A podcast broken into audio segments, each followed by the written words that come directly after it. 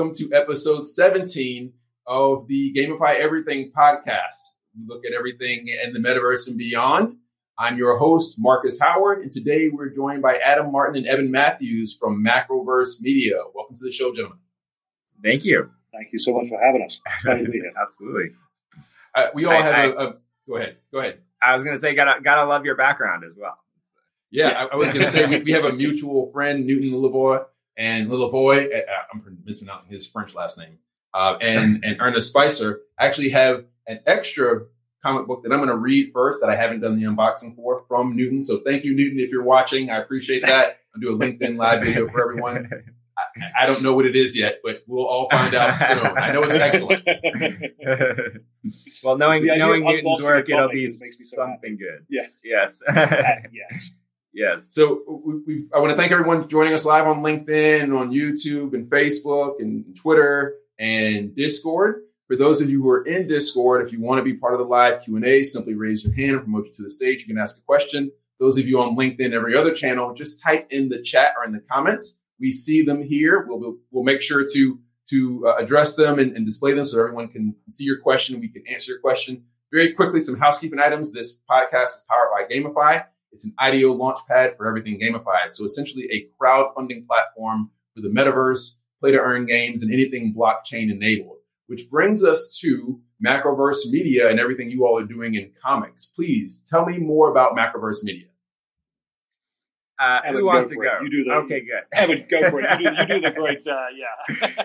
All right, I'll I'll try to keep it short. I get overly excited about this part of the the uh, the introduction. So, um, I the the semi short version is that myself and Adam and our other co-founder, a guy named Ricky, the three of us come from traditional media. So, if you can think of a media format, we've probably made it in some capacity. So, whether that's film or television, or video games, or comics, or all kinds of new media uh, animation. Like we've we've had our fingers in kind of all of those pies over the past twenty years each. Um, and so as we came together, the thing that we saw a couple of years ago was this what we thought was a pretty big opportunity to reinvent comics for digital. Um, and really looking at you know this kind of 50 year old business model in the traditional comics industry, long comics fans, but feeling like comics were not really keeping step with the rest of media as things were transitioning to streaming and you know kind of this all access you know format and that mostly what the comics industry had done for digital was here's a pdf let's put it on an ipad um, and so we spent a couple of years prototyping around the other projects that we were doing and then launched an app which is live on ios and, and google right now which is our own format that we think is kind of what the digital comics experience should be. So it's tailor made for a digital experience as opposed to an analog thing put into a digital wrapper. Um, and so that's where we started. And then about a year ago, we ran into the world of NFTs and Web3. And what, what two things kind of simultaneously. One, we had the kind of like moment that I think a lot of people have had of like, this is going to change everything. And like this once in a lifetime thing is happening right now. We'd be stupid not to like really focus on this. And then number two, we thought like so many of the things that we had been talking about for the company and where we wanted to go and our roadmap, even without thinking about Web3 and NFTs, we were like, this is the thing that actually lets those things happen in a meaningful way. And we spent about a year, you know, really researching and building. And so we've been building a platform kind of quietly in the background for close to a year now and have just started to release this kind of tidal wave of content and NFTs and, you know, kind of product that we've been building up uh, for the, the rest of this year. So we've got a ton of stuff coming.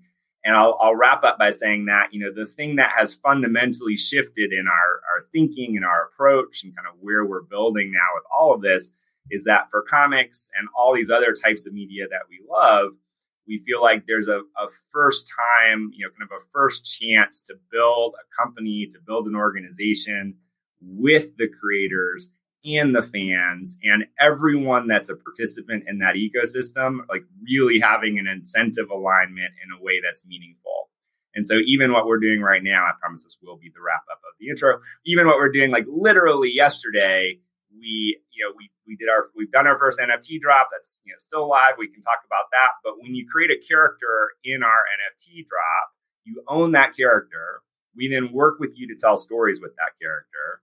And then those characters that get greenlit by the community through this process that we've developed get put into production as comics and then ultimately in other media. And those people that own those characters get to participate in the life of those characters across whatever media they may go into, both as a creator and financially.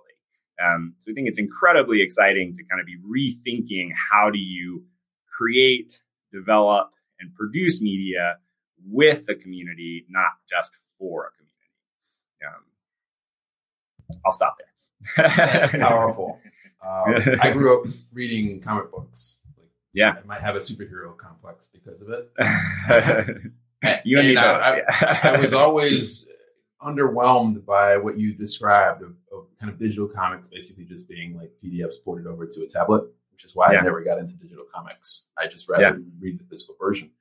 So it sounds like you were organically building again, like the next generation of the, the digital experience, the digital native experience of comics. And then you learned about blockchain, crypto, NFTs, um, yeah. and it became a natural complement. Not so you, it was it was a, a an asset to what you were doing instead of you trying to basically build a solution for a problem that didn't exist. A hundred percent. Yeah, absolutely. And I think with our, you know, as again, you know comics fans for both of us since we were very very young, and I think that with the digital with the kind of digital revolution that was was happening and is continuing to happen in the comic book industry, the one thing that I think you miss is that feeling of collectability, right? It's that, that it's having that book, it's having that thing, it's this limited edition that is only a few of them out there, and so I think as much as we we you know we really feel that digital distribution is the future of comics to, to a large degree. Um, that being able to incorporate using blockchain to incorporate true collectability into that world and then have the other benefits that Eben talks about as well in terms of ownership and character development and all that other kind of fun stuff. Like that just seemed like such a natural fit. Awesome. And, and for those of you who are on LinkedIn, if you hear something that resonates with you, if you want to click one of those little emoji icons, this is something I'm starting new with this episode. I just was joking with Eben and, and and Adam, it's taken me 17 episodes to figure out how to launch this this podcast without having audio issues. So we're learning and growing as a group. If you see anything that's funny or or again that, that, that resonates with you, you want to click one of those icons, we appreciate it. The algorithm appreciates it so that we all also appreciate it. but yeah, you're, you're right. I, I, think it's it's about creating the next level of experience so that it, it's shared with the consumer, and that's what what yeah. resonates with me about uh, the blockchain spaces especially as a gamer, and I've been playing video games since I was six, right? Keep this on me, the obligatory Super Mario Brothers 3. you know, I don't have awesome. any ownership of any of the digital experience related to this game. Even yeah. the digital versions of the games that I download on my Xbox, I'm like, well, I don't have an Xbox. My PlayStation yeah. 4, I don't really have any ownership of that. If if the server goes down or or whatever, if I go to a PS5, some of those things won't migrate. Um, yeah. And, and, so it's, it's great to hear that you all are thinking about that holistic view, not only from, again, the ownership perspective, but even really like the transmedia 360 degree approach, because at least, and I can't speak for the entire entertainment industry, in, in the gaming industry, very few indie developers think about their IP from a 360 degree perspective. You've you've given me a wonderful opportunity to jump up onto my soapbox here, if you don't mind, for, for just a second. So it's your episode, feel free. yeah. so here here is I, I think a a you know I'm sure there are other people that would claim that they think this way as well, but they seem to be relatively few and far between. And this has been kind of our fundamental kind of theory about the future of media, even if you take blockchain out of the equation. So you've got small kids. I've got small kids. I give my nine year old the chief futurist hat in the company. Um, and I just watch the way that she consumes media, and it's sort of, you know, reaffirmed this theory that we've had for a decade, which is that it's not about multi platform anymore. Like I think people think about multi platform, people think about transmedia.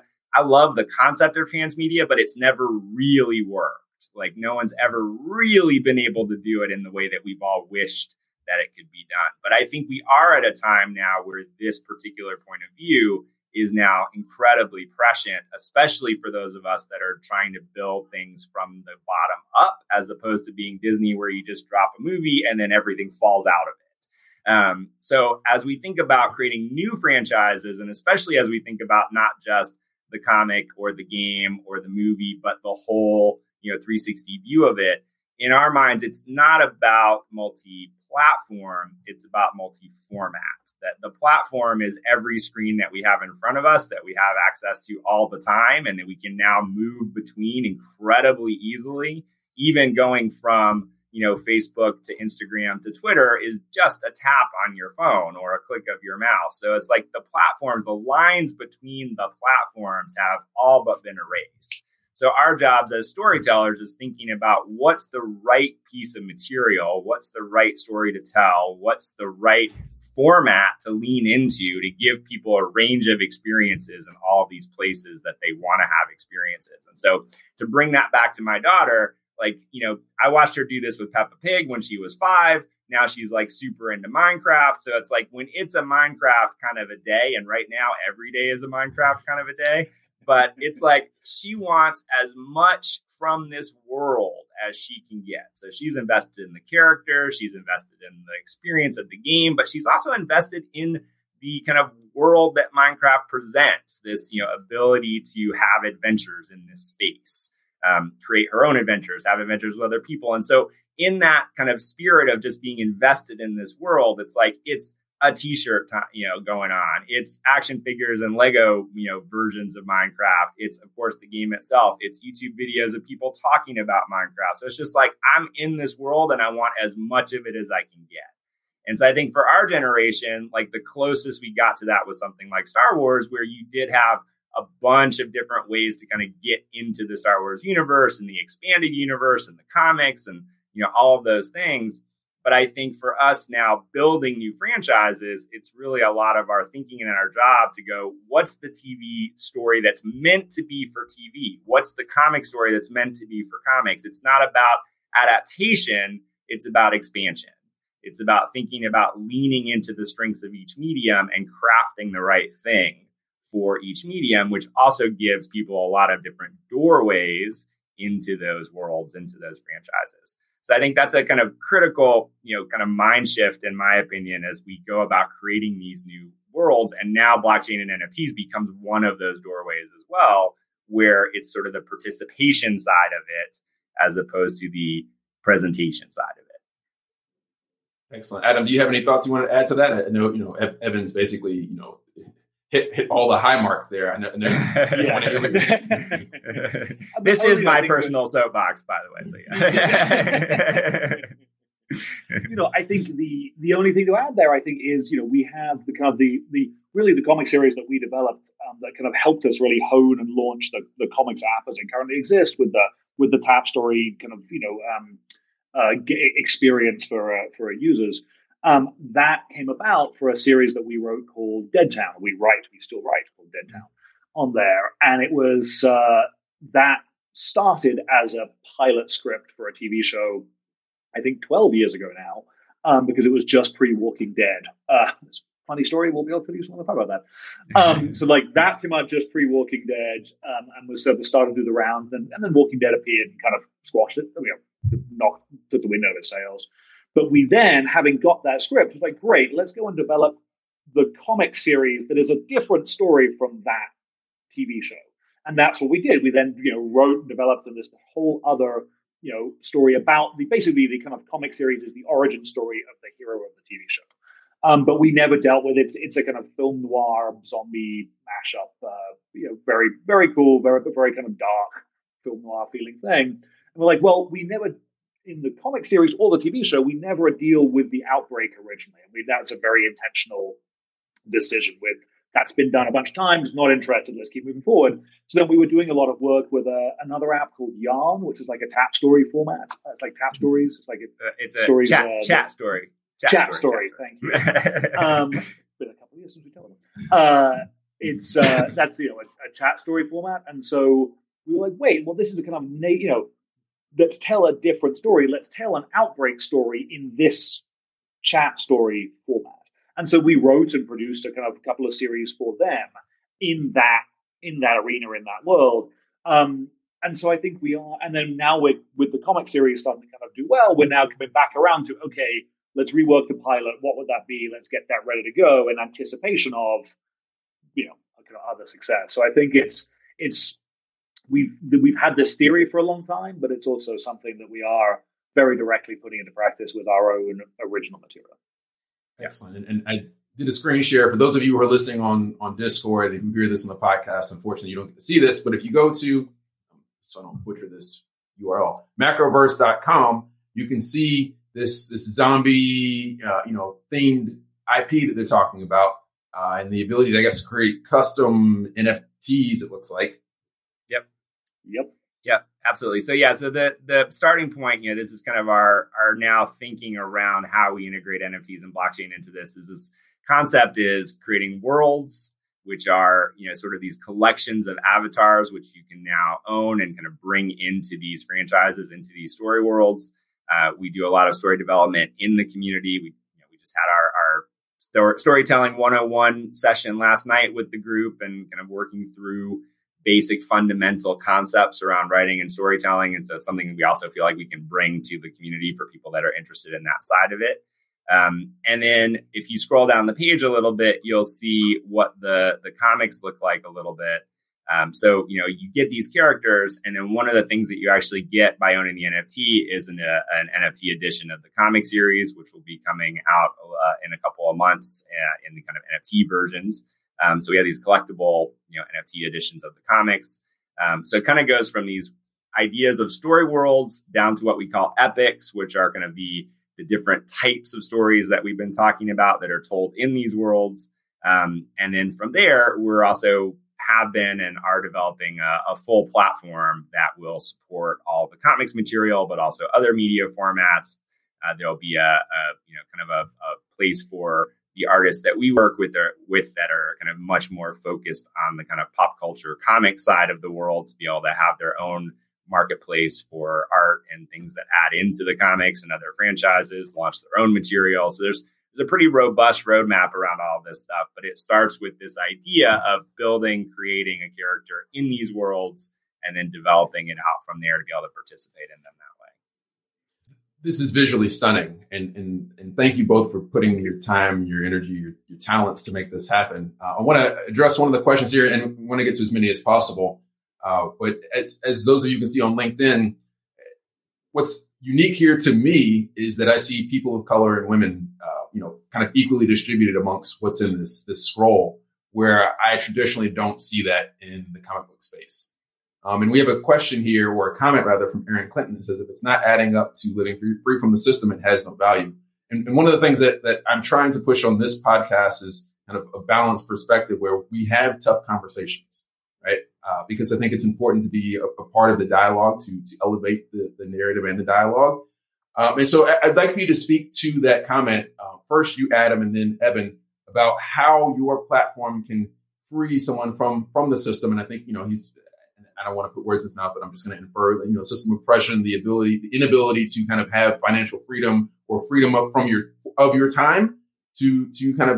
And I'll say I live here in the U.S., so pursue the American dream. I know that that Adam, you're in Panama, but it, effectively, you know, again, have, have freedom of your time and, and to live comfortably. Can you speak to that and how your platform might provide that freedom?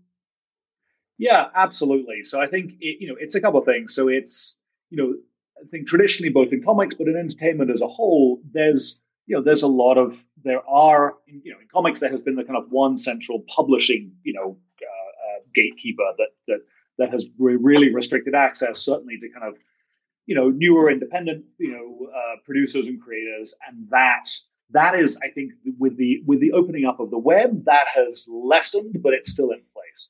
Um, and then you look at the entertainment industry as a whole and it's there is now there is now an aggressive push and i think it's fantastic it's it's it's late but it, it is at least it's starting to happen and the, the realization that you know the way to get into entertainment traditionally was oh, you got an internship somewhere and you came out of university at potentially one of the very high priced universities, and then you went and got an internship for a year. Um, and then that translates into a mailroom job that then translates into producing and you worked your way up like that. And um, I think there's there's an aspect to certainly the kind of physical production side, which really is very much like, great, you start as a PA. If you're lucky enough to get your foot in the door, you start as a PA, and then you truly can work your way up that ladder, which is fantastic. However, it's about that relationship to get your foot in the door that opens that first that opens that first door. And I think, of course, the challenge with that is typically, I mean, I'm obviously generalizing hugely here, but it's you know high priced universities coming out. The ability to intern for a year or two means you have to have a certain amount of financial stability in order to not make any money for a year or two while you figure out what you're doing next. Um, and historically, in the United States, that has trended tended to obviously that means you tend to be kind of upper middle or upper class, which has tended to be a mostly white and white male privileged position, which meant you again get this kind of perpetual cycle of the new people who come in tend to be from white families, which means they tend to that, which means there's not that diversity push that, that gets real change at the upper echelons of the studios and the production system and all those things, which then results in more non-white males coming up to that system. And I think it's it is something. It, it's a it has been a kind of eh, you know systemic issue in in entertainment as it has in much of the country, frankly.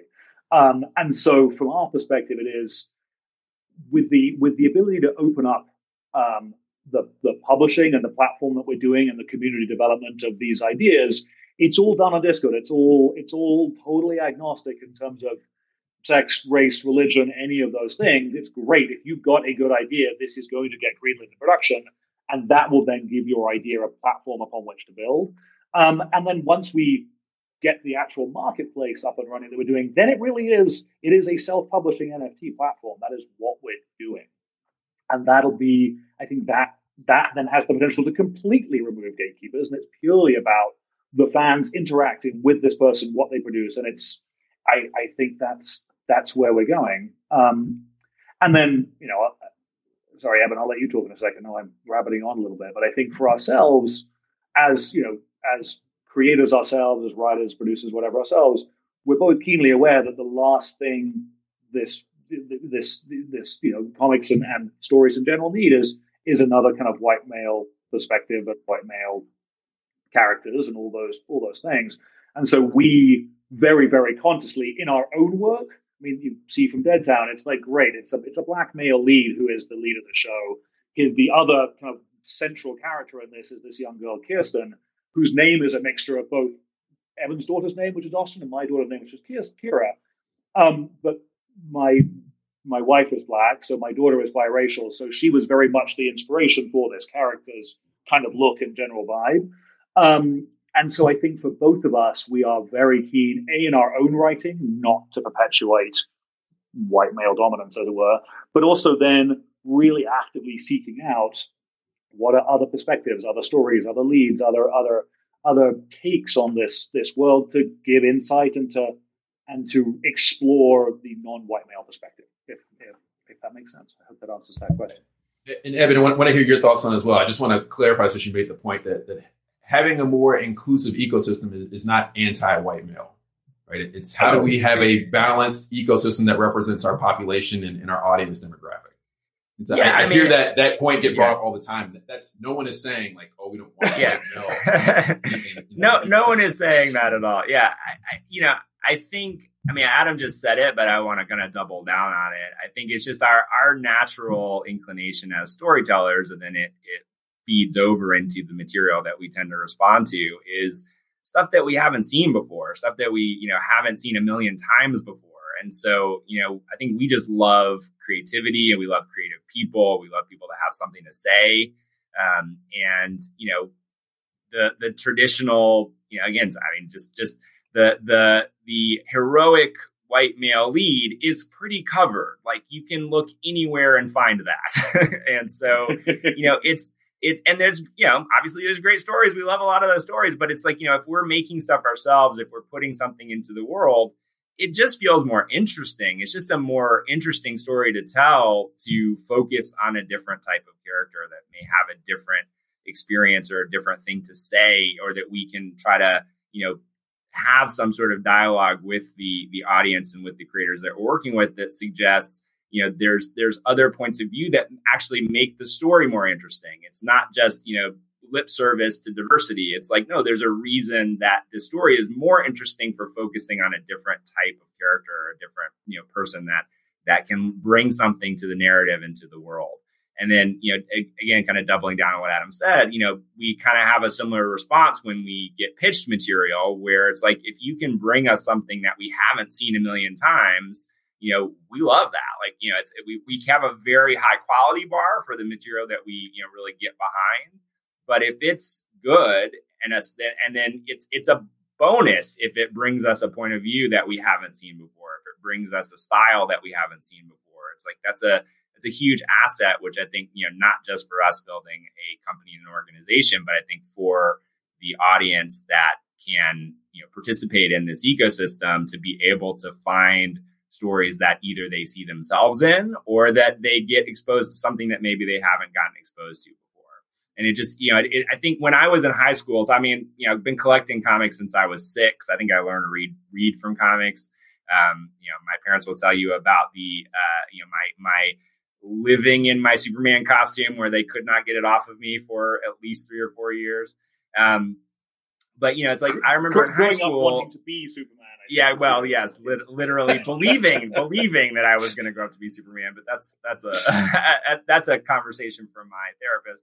Um, but but I, you know, I, I there was a, a, graphic novel that I came across in high school called Stuck Rubber Baby, and I, I believe, unfortunately, the creator of it, I could be wrong. I hope I'm wrong, but I believe that creator has passed away. But it was a it was an IRL kind of true life, you know, essentially a graphic novel memoir of this guy who was, you know, growing up gay, having to deal with, you know, what that meant in society in the 80s and you know, AIDS crisis and like all the stuff that the, you know, incredible stigma around that and kind of finding himself, you know, through the course of his life. And it's this incredibly, you know, moving, beautifully illustrated graphic novel.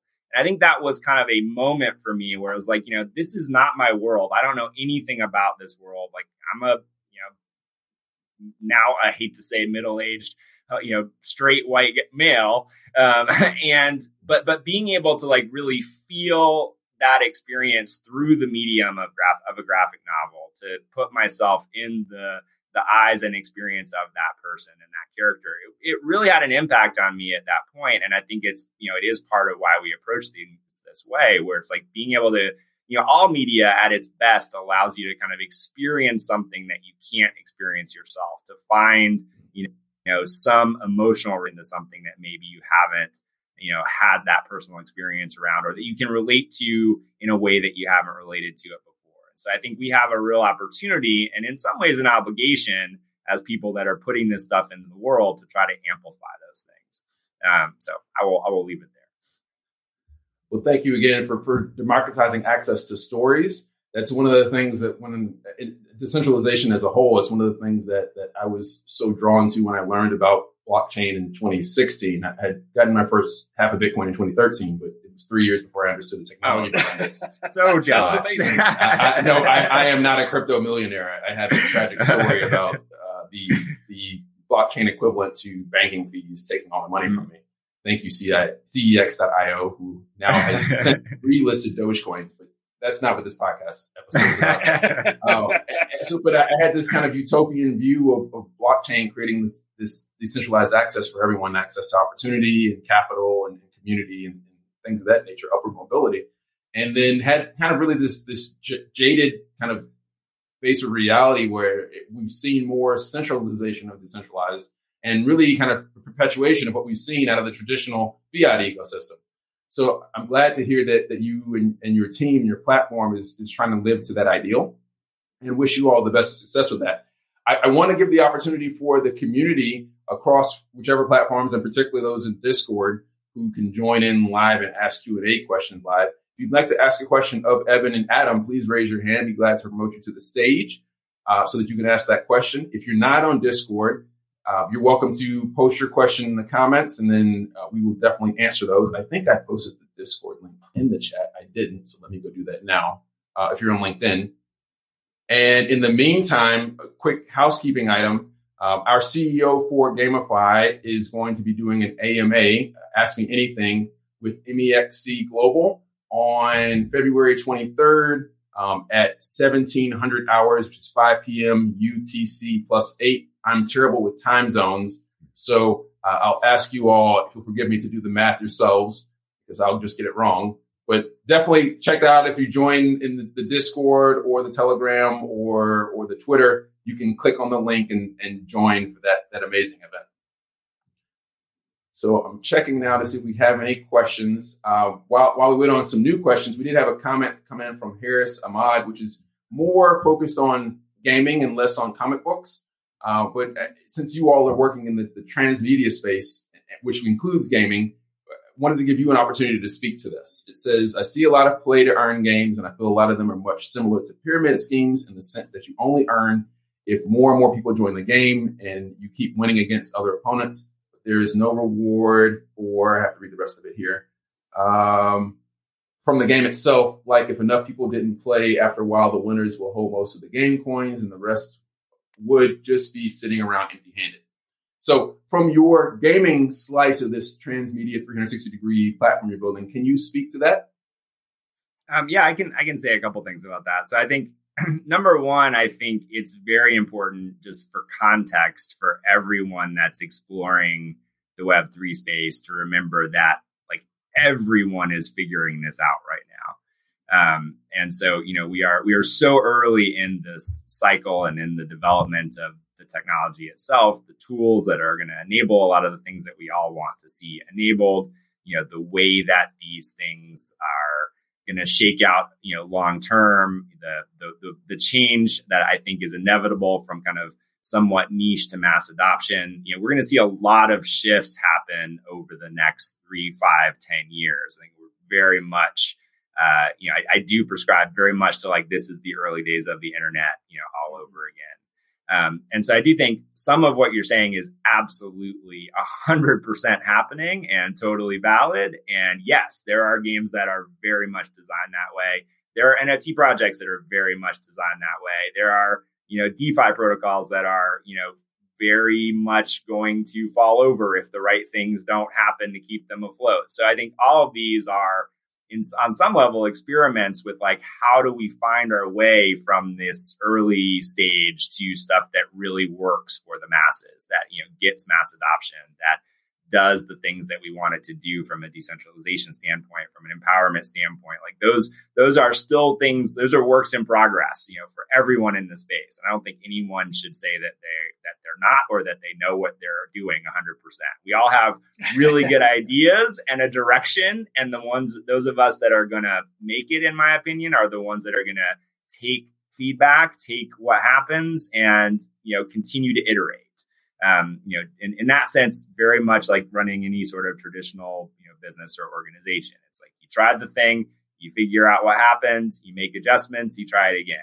Um, and so, you know, that those are the processes I think we're all going to have to go through. And gaming, as much as any other industry, you know, we've seen these shifts before. Even when you think about something like going from uh, console gaming to mobile gaming and play to earn, especially not play to earn, sorry, free to play um, especially, you know, it's like you could absolutely make the argument. I think most game developers would admit that like most free to play games are incredibly lopsided. Like there's a very specific formula for how to milk the most money out of the players and to find the percentage of players that are quote unquote whales in the in the free to play space. Like, I mean, this is all incredibly well figured out. I was on a uh, a clubhouse call with the founder of a company called Machine Zone uh, about a year ago, and Machine Zone is arguably one of the best, you know, most successful mobile game developers of the past decade. Like they they built uh, Game of War, I think is kind of the biggest title, and you know the CEO of that company was talking about like the shift that he sees going from free to play to play to earn and these types of mechanics is that in the free to play world you know this is a it's it's it's an economic design like there are specialists in these companies that are literally figuring out these economies like it is it is no different on some level than being in the you know the the in the boardrooms that are figuring out what inflation is hap- you know happening in the country right now. It's like it is that type of meticulous craftsmanship around the economy of these games. So the same thing will apply to play to earn. There has to be some balance and some design around how all of that works, and some of it will be um, you know, tilted one way or another just based on the way these games work. But the fundamental shift and the thing to be excited about, and this is what the, the CEO of Machine Zone was saying, is that the difference is in the free to play world, all of that revenue is captured by the game company. And it is, you know, it is it is getting you to buy as many gems as they can possibly get you to buy. And then they capture all that revenue. And what do you get in return for that? Maybe you had an enjoyable experience. In some free to play games, maybe that's questionable. um, maybe. But on the on the play to on the play to earn side, imagine it's exactly the same, but everything that you acquire in the game you own. And so, you know, his theory was that if you take those two things, you could almost apply the exact same mechanics, the exact same economic models. But if you give ownership of the assets and potentially the, the tokens or the gems or the things that people acquire in the game, it leads to a scenario which you're seeing, you know, in uh, Axie Infinity, you're seeing, I believe, what, what, what country is it right now? There's uh, um, Philippines. Philippines, thank Philippines. you. So you're seeing yep. what you're seeing in the Philippines right now, which is essentially there's a group of people that have a lot of time but don't have a lot of money, and they can invest that time in playing this game and acquiring these resources. And then you have people that don't have the time but do have more money and they want to acquire those resources. So you very quickly in the, in a system that works like Axie, you get to this two-sided economy, this two-sided marketplace where there is value exchange between those two cohorts. Um, and so when that works, you get this really elegant system that mitigates a lot of those concerns where you are actually in an economy that is serving two sides of that economy as opposed to taking advantage of the people that you know are are getting in late, so to speak. Um, so I think that's really the promise of free to play, you know, and I, or play to earn. um, and I think we're going to see more and more innovation around that. And then I would agree, you know, with what I hear kind of in the underpinnings of that comment too, which is that because we're so early, a lot of these games just aren't fun yet. So they're focused on this economy piece of it at the expense of like really making a great game. And when the first kind of really great games that also have these, you know, play to earn mechanics in them, you know, when those two things really come together, I think we're going to see a really exciting, you know, kind of expansion in gaming in this arena. And it's it's one that you know I think is very exciting, and it's just going to be it's probably the thing that gets a lot more mass adoption in the space in general. Excellent. Adam, I, I, didn't get a chance to do this at the beginning of the podcast, so I asked both of you to forgive me for it, but it, you, you two didn't talk about like your backgrounds, I think, in more depth uh, for, for the context of you building this company. And I think that's important because to, to bring this full circle, I think the, the comment that was made by, by Harris, and thank you for that, Harris, is that I think that there are too many people in the NFT, uh, and I'll say not people necessarily, but organizations, groups that don't necessarily have the domain expertise for the medium they're producing and that's why it kind of feels like a cash grab. Um, and, mm-hmm. and, I think you, which I think Eben also speaks to your point that the quality may not necessarily be there because you may not have like uh, veteran game developers working on these projects. Uh, but but the two of you do have extensive experience again, transmedia from film to to print to gaming. Can you talk about that a little bit more so people understand your background and, and how that allows you to create something of substance? Absolutely. I, you know, I think it is. Eben touched on this briefly at the beginning, I think, but I'm always excited to go into it in more detail. Um, you know, I think the the benefit of the three of us and our other co-founder Ricky is he is a gaming CEO. He has built up and, and sold two highly successful game companies. Started the mobile gaming division at Disney. Um, came out of Disney before that as a film exec. So you know, he's he's his pedigree in the gaming arena is is extensive and extreme. And so I think checks a lot of the boxes that that Harris is concerned about in terms of speaks to Eben's you know thoughts about about uh, creating the best possible experience for for players of the game. For myself, it is I don't know I've spent the last twenty almost twenty five years in uh, live action film and television, and then doing you know directing animation uh, both for TV and for commercials and for video games as well, for kind of cutscenes for video games. So, you know, it's it's very much started at the bottom as a PA and and was able to kind of work my way up. Um, and you know, so some of the projects, you know, I've had the the the fun of working on some huge things. So I did the original Transformers. I did some time on the set Transformers too. So getting to kind of work with with the Michael Bays of the world, you know, it's it's um, you know he, he he's not always the easiest person to deal with, but he's also um, uh, I think visually especially, and his action tends to be just out of this world. And so you know, being at his side for five months straight shooting Transformers, you just learn a hell of a lot about about storytelling and action and how to put this together and what shots work and and a lot of that kind of visual education applies obviously directly to something like comics. Mm-hmm. Um, and in the last ten years, I've been in in in a kind of mostly actually, funnily enough, a kind of comedy route um, with film and TV. So done quite a lot of work with Seth Rogen and, and Evan Goldberg, his partner.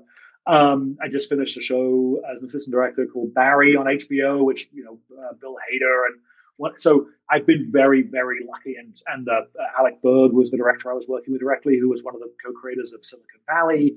Like I've just been around a lot of incredibly talented writers, directors, producers, creators of all, all types.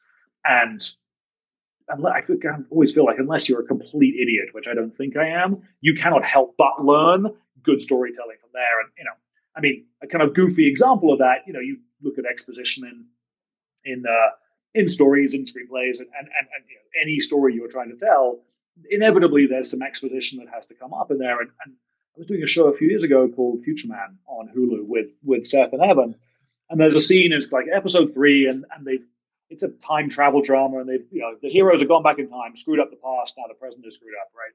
Mm-hmm. And uh, the exposition dump of okay, here's the problem, so we've got to go back and fix this. The lead character is like having all these thoughts about it's the you know it's the kind of back to the future of it all, except while we're on him talking us and therefore the audience, talking himself and therefore the audience through the time travel conundrum, the other two lead characters are like having aggressive sex behind him the entire time. And it was just this utterly weird scene and really funny and slightly disturbing and kind of twisted. And I finished up and I was talking to, to Seth and Evan. And I was like, how on earth did you think up that? And Evan just goes, you know what? Every now and then you've got to have exposition if you're going to do that, you better have something else interesting happening on screen at the same time. I was like, yes, of course. That totally. I've never heard it put so succinctly in my life. Like, that's amazing.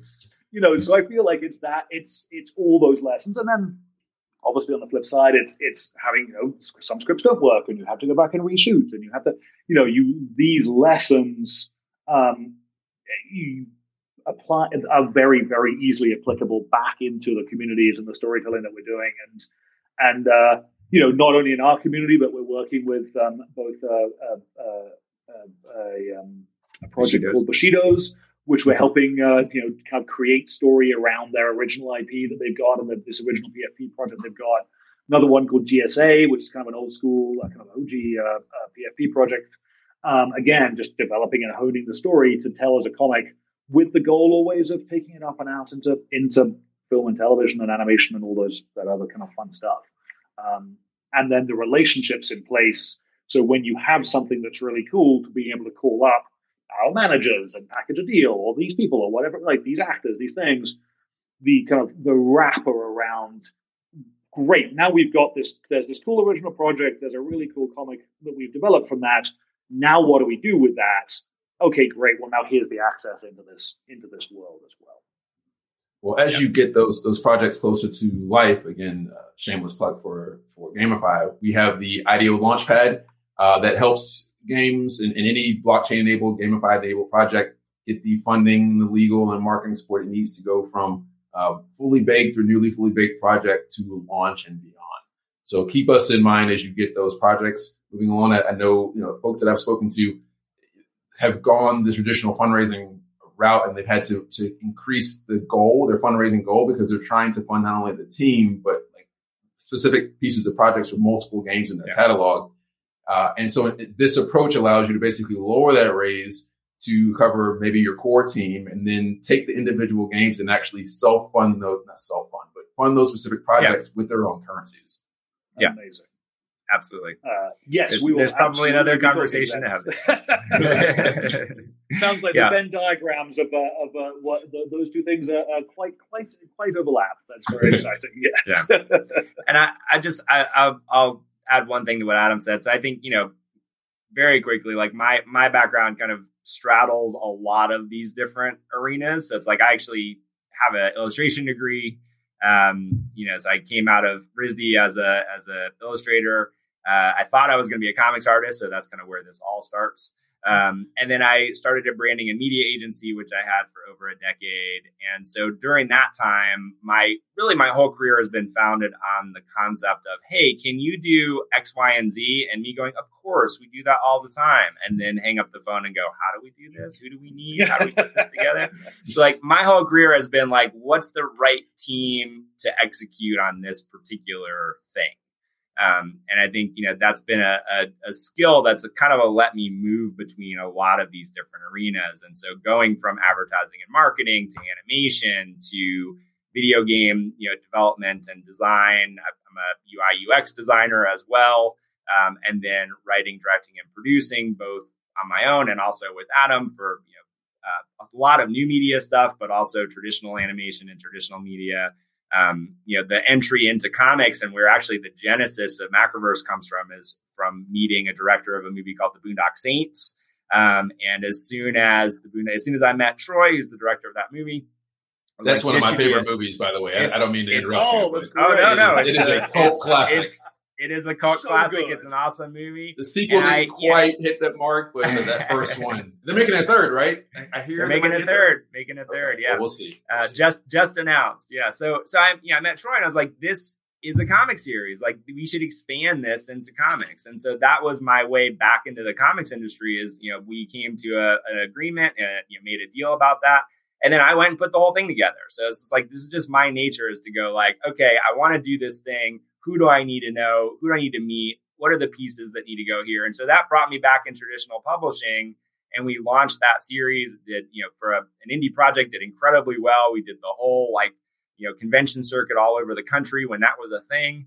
Um, and uh, you know just had this incredible experience you know making that graphic novel series and then that was where i kind of came out of it having then seen all the different facets of especially the indie side of comics where you're finding publishing and doing distribution and making deals with Barnes and Noble for in-store signings and like all those different things coming out of that going like, man, like this was amazing. And if we're going to make our own content, this is not the way to do it. And that is, you know, that was really the genesis of like, let's look at what's next for comics because the industry is stuck.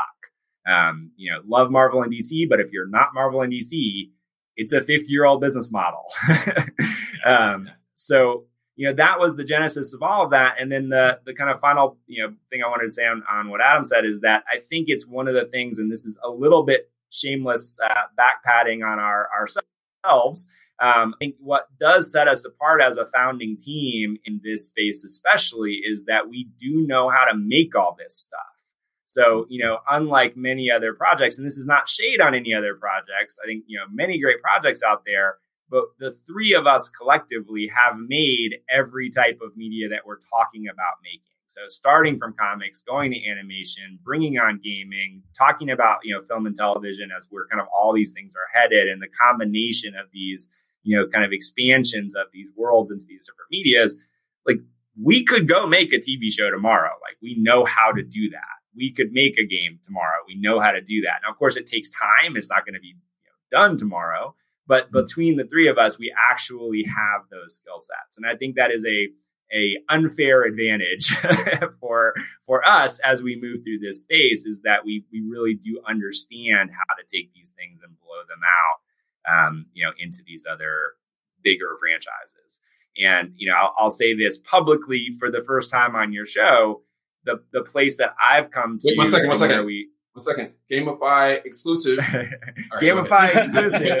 yes. So, you know, the where I have come to over the course of the past year is we had initially started Macroverse with like we'll build the fan base, we'll build these franchises, we'll we'll prove these concepts as comics, and then we'll go through the traditional media channels to film and television and other media. We may still do that. We probably still will do that with some of these things. But I actually really think the opportunity is to develop a next generation studio where we don't necessarily need those traditional channels, where the the the power of the, the kind of Web3 ecosystem as it develops is we prove those concepts, we engage a community, and then we and the community gets to benefit from the fact that it becomes a TV show, that it becomes a game that's successful, that you know these things you know no longer require the Netflixes of the world as much as I love Netflix to have a life in a massive scale for entertainment. Um, so I think you know the the secret is that's really what we're building at the end of the day is what's a next generation studio model where we can create all of these different experiences across the biggest types of media that exist for the biggest audiences that exist and do it in a brand new way. Well, compelling benevolent world domination sounds like what's, what's a hundred percent.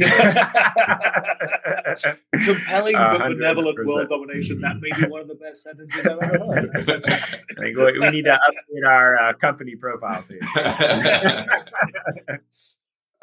Adam and Eben, Eben, I, I, appreciate it. This has been wildly illuminating and, and, and uh, truly entertaining conversation. So thank you for the generosity of your time. Um, I want to thank you all for joining us. We have so many people tuned in on Discord. That might be a record. Um, looking something, some 25, 30 people. So thank you everyone in, in Discord for joining us. Thank you everyone on LinkedIn, Twitter, Twitch, Facebook, YouTube. I think I got all of them us as well. Before we leave, Eben and Adam, can you just again shamelessly plug uh, your project where people can connect with you? Obviously, if you're watching the video, you can see the website, but whatever, anything else that, that, that's a, a point of interest, please let people know. Yes. yes. So macroverse.com is the the number one place. So that's where the website, that's where the live mint is happening right now. Uh, we are doing some unique mechanics and things in the mint. So, you know, definitely check it out. You've never had an NFT experience like this. If you've had NFT experiences, you are literally creating your own character. Um, and then there are tools that we will be launching on the website over the next couple of weeks that will extend what you can do with those characters. So you know, one of the things that you'll see with us and kind of the way we move through the space is like we've got a plan for how things roll out and it's already happening. It's already in in place. It's not like when we get to this, then we'll start working on this next thing. It's all just happening. So get engaged, you know, get yourself a, a Dead Town character as an NFT. Come join us on Discord, which is discord.gg slash macroverse um, and you know get engaged in the community. Because if you are someone who's interested in storytelling in creating media in comics in pop culture in general it's gonna be a fun ride. Um, and you know we're kind of at your disposal to help you develop your ideas inside of these worlds. And you know as i think we mentioned at the beginning the first of the stories that has come from the community just got greenlit last night. So that one will go into production initially as comics and then on from there so it's going to be a really fun thing to engage with. Even if you're not someone that sees yourself going through that process, come and play and watch. And as these things develop, not financial advice, do your own research, but we do expect there to be a lot of value captured, um, you know, through this process. So captured and shared. Captured yes, and captured shared. and Absolutely. shared. Exactly. Yeah. And I think the other thing, you know, just to, to, to tag on the end just before we go, it is we're launching with Dead Town because that was very much our baby, and we wanted to do something that was totally unique and didn't look like any other kind of uh, avatar project, uh, you know, um, NFT project that's out there. We have another series coming, kind of hot in its heels, that we're just starting to ramp up, and it's uh, very, very different. This kind of anime graffiti style. Um, going to be a lot of fun, and the thing we are doing with all our series is there's stacking rewards. So it is that if you know there are going to be specific things in the next drop that'll only be available to the people who hold the zombies, and then that'll build from there and build from there and build from there. Um, yeah. So yeah, that's point, that's a way of saying. Coming. That's a way of saying get in early. Like you'll be glad that you did. you'll be glad that you did down the road, one hundred percent.